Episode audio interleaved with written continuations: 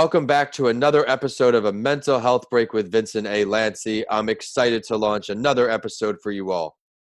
I'm Vincent Lanci, speaker and author of the book Left for Dead A Story of Redemption.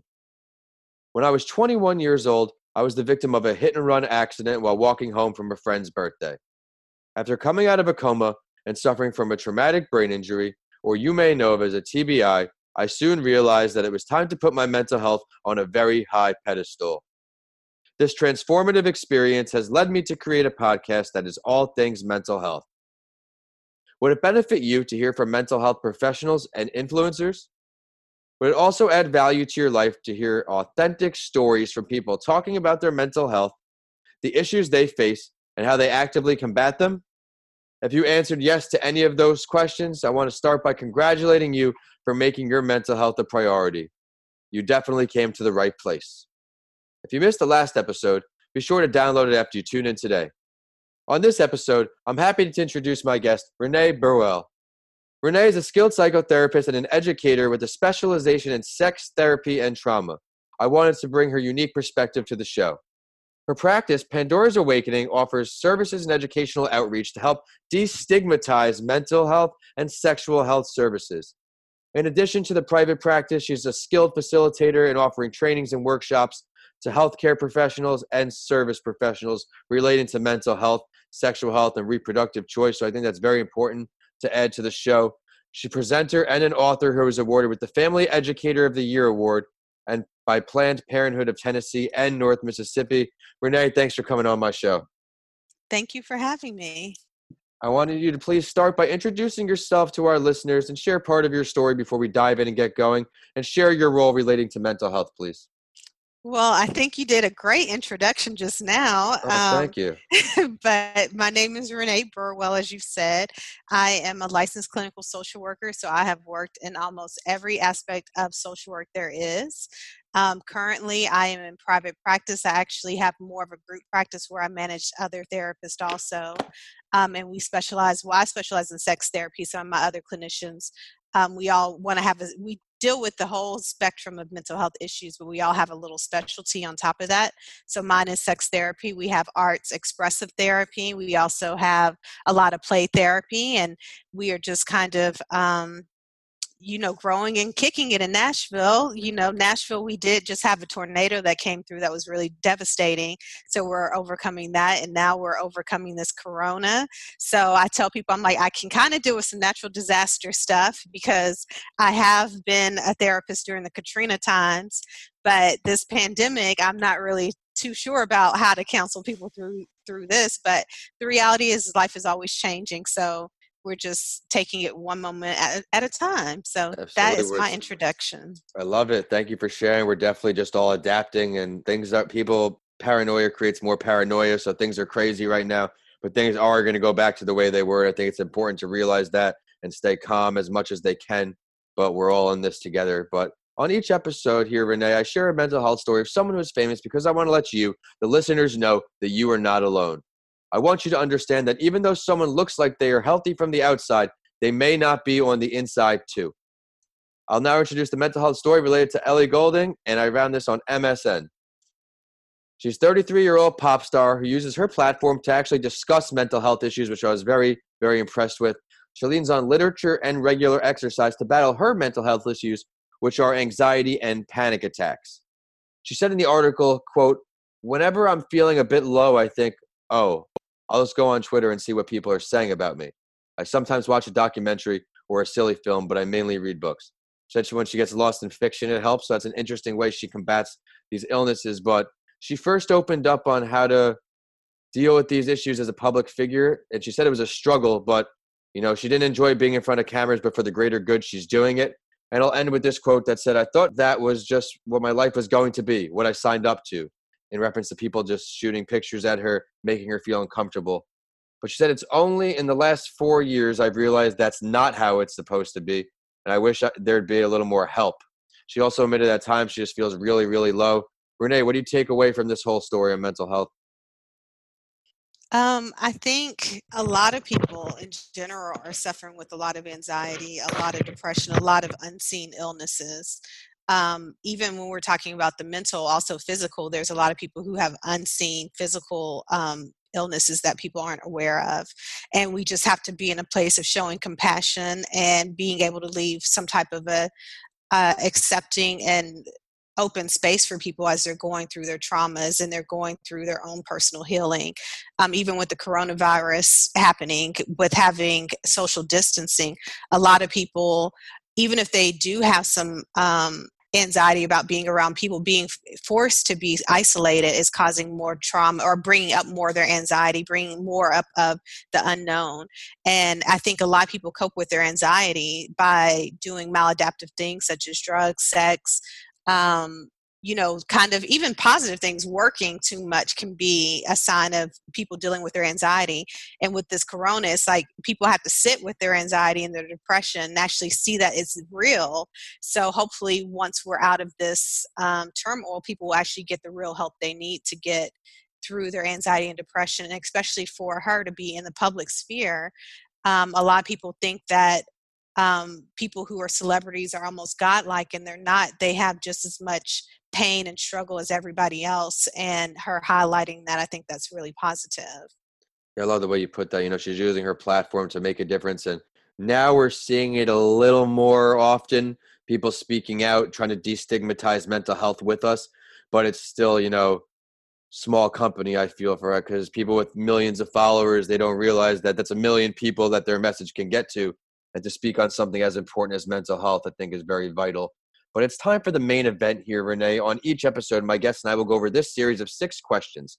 My goal is to feature many valuable guests, like I said, doctors, people talking about their mental health, influencers. So this series of six questions just differentiates if they're speaking on their own or others' mental health. Are you ready to allow me to deliver some value with you? I will try. Yes.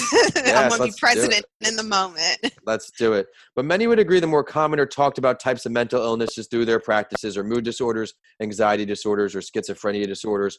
What areas do you come across the most? Um, well, because I am in pri- private practice, I don't really deal with like the schizophrenia quite as much. That's more of a persistently mentally ill uh, challenge. Um, I also, so my primary areas that I see are probably anxiety and depression. Um, and since I do um, sexual health, I see a lot of um, areas. I mean, pretty much everything sexual health related, I'll say, has more of an underlying anxiety right. Um, component to it. And sometimes certain antidepressants can also impact sexual health. So, in that area, sometimes I deal with um, mixed desires within relationships um, anorgasmy, inability to orgasm, delayed orgasm for um, males. Sometimes I'll see a lot of that depending on their anxiety and what kind of medications they're on. Premature ejaculation is usually anxiety focused. Um, for women, pain during intercourse is a, is a primary thing that I will see. So those are some of the common things. Also, a lot of people who are in relationships, re- different kinds of relationships. I do a lot of couples counseling and I see a lot of people who are looking into being a non-monog- ethical non-monogamous, and I do a lot of infidelity recovery too. So that's kind of my general scope of what you see. Absolutely. So you definitely come across some mental illnesses. Would you say it's a, a lot of depression's the main thing, or what's the break it down for us? Um, eh, typically, most people are going to have anxiety. That's the number one, and then secondary would be the mood disorder, such as depression and bipolar. Great. What um what's some quick advice you give to people who are coming in with that anxiety? What's one of the first things you tell them? I, I don't really have quick advice. I mean, because really everything kind of takes its own time and space. But I think the main thing with anxiety is anxiety is your imagination kind of working against you. Um, so instead of always imagining what the future holds, kind of learning how to be present in the moment. And that takes time and that takes work. That takes working on your past traumas. Because if you have had, we've all had wounds in the past that have hurt us. So, because of our wounds, we're always in the reptilian brain where we're kind of always looking at what's next, what's going to hurt us. Right. And that's really not effective in this day and time. We have to be present. We have to know what's here, what's what's real right now versus always thinking ahead in the future. So, really trying to be mindful and being present are the main things and taking breaths. You know, a lot of people don't breathe. They don't focus on their breaths, they take it for granted. And really, our breath is what keeps us here. So, anytime you're feeling really anxious, just kind of de- taking a deep breath in and exhaling three times. You know, there's different types of breathing techniques that kind of work, but I just say even doing it three times is a good way to just kind of recenter yourself, remind yourself that I'm still here. You know, your breath lets you know that you're still alive. So, um, yeah. that's really my primary quick thing to, to tell people. I love that. I love that. Yeah. Um, I added this myself so I could take that little piece out. So don't worry about it. It sounds great. That was awesome. You did great. But um, so now let's move into. I want to let our listeners learn a little more about you. When did you first decide that a career relating to mental health was the right career for you? If you could paint that picture for us.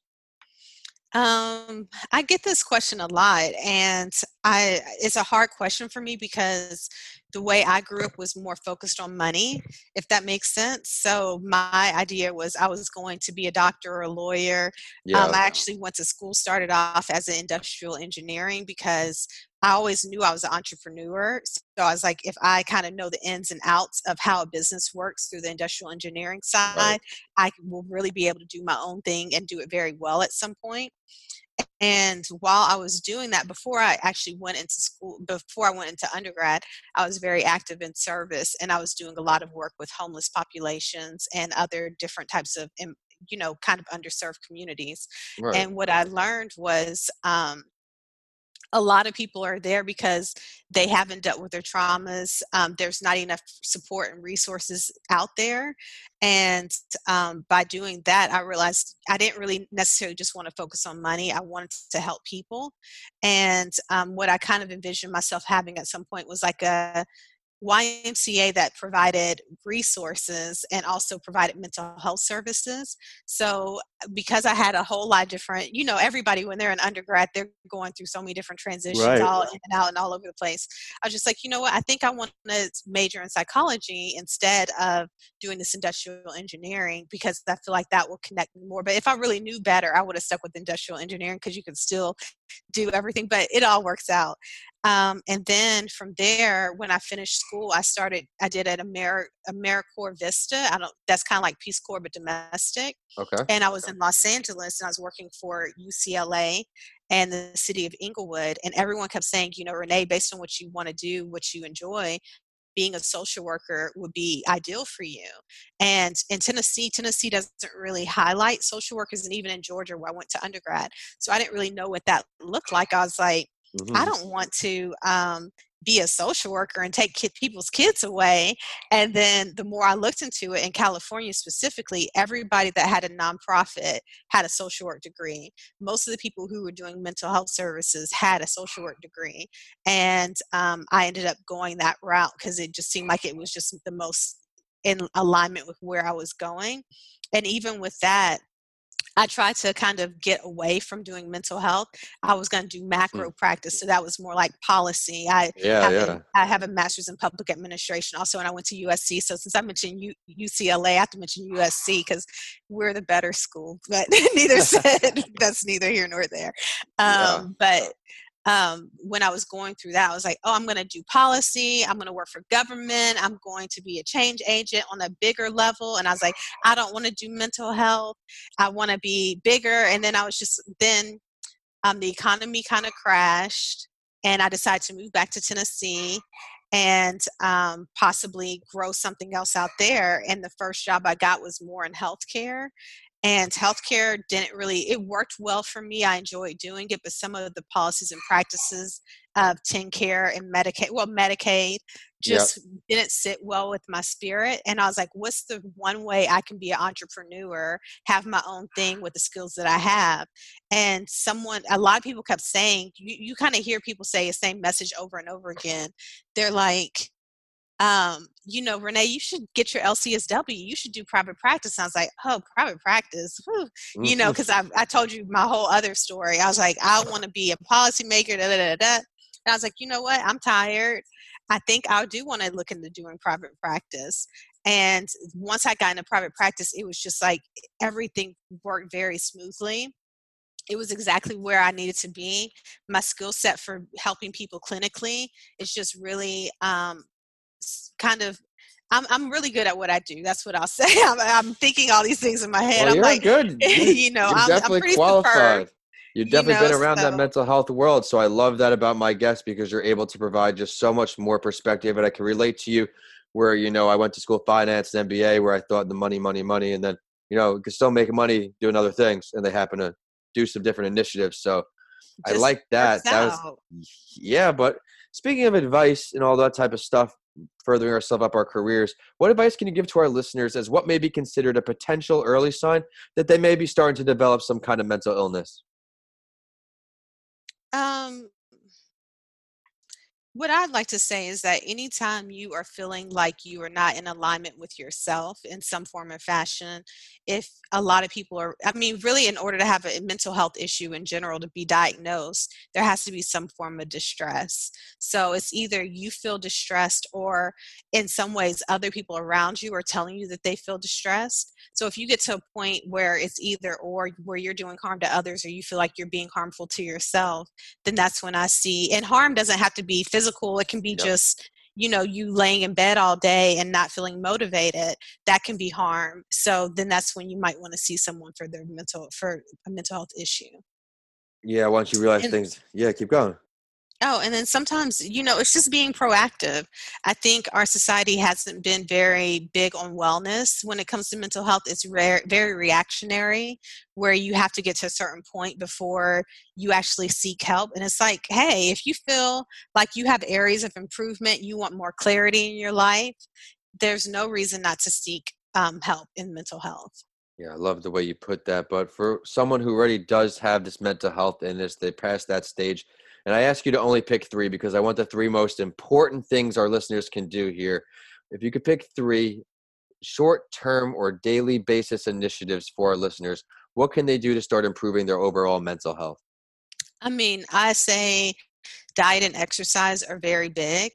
And What do you mean by diet? Yeah. Yeah, when I say diet, I say anything that you're consuming. So making sure you're staying away from processed foods, trying to stay more around um, foods that feed your your your body, not just your emotions. So like eating more whole grains, things like that. Also, when I say diet, I look at your environment as your diet. So what are you listening to? What are you consuming um, through your media, through your social life?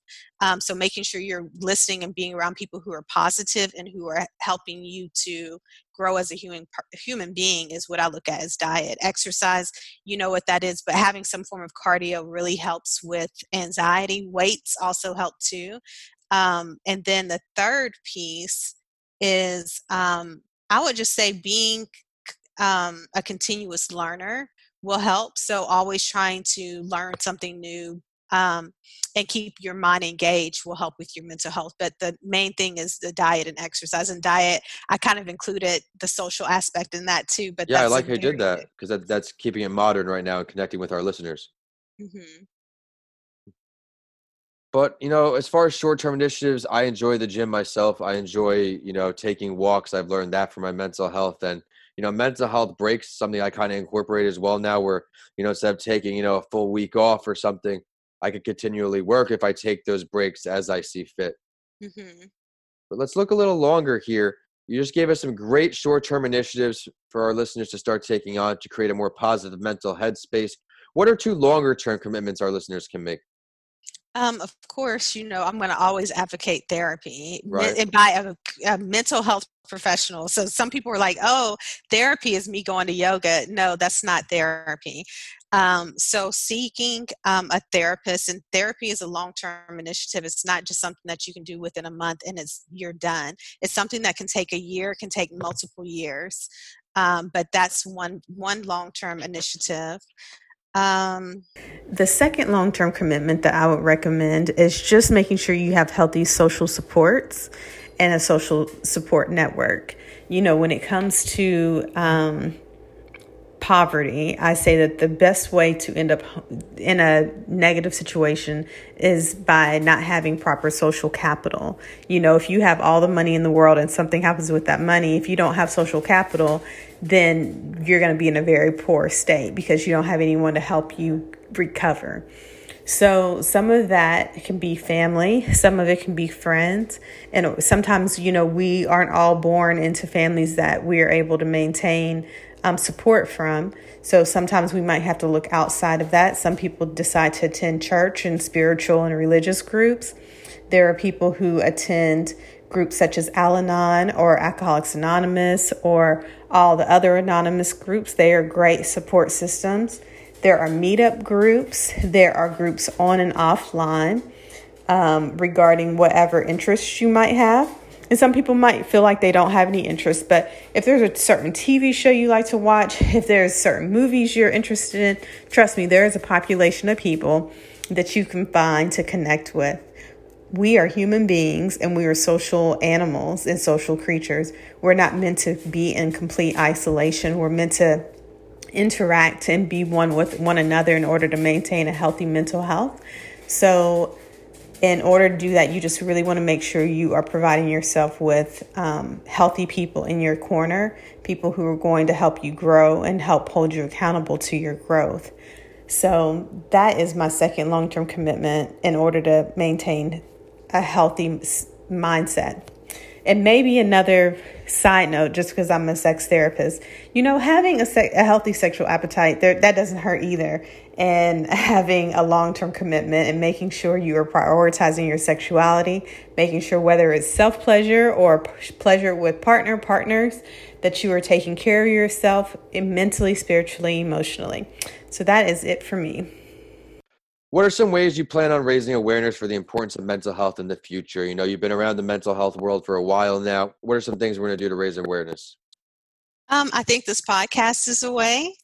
Um, I think there's other great podcasts out there that help with bringing more awareness of mental health issues.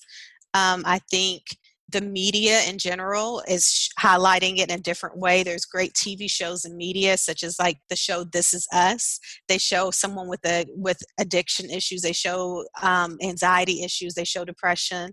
You know, just I think just making it normal. It's just part of our humanity, and I think for a long time we've been ignoring it, and now we're bringing it to light. Yeah, I think normalizing it's a big, big part, and I, I agree with you with the podcast part. It's important to get on a podcast and share your message for sure. Um, I'm thinking about that second long-term thing that people can do. Yeah. Um, one other thing is like possibly like becoming active in different types of social support groups. Yeah, let's talk about you know, that. So, you know, some people use church as a way. I'm in Nashville, Tennessee. I'm in the buckle of the Bible Belt. So that's a big social support system for people. Um, there's tons of meetups, there's tons of groups for if you have kinks or different types of sexual fetishes.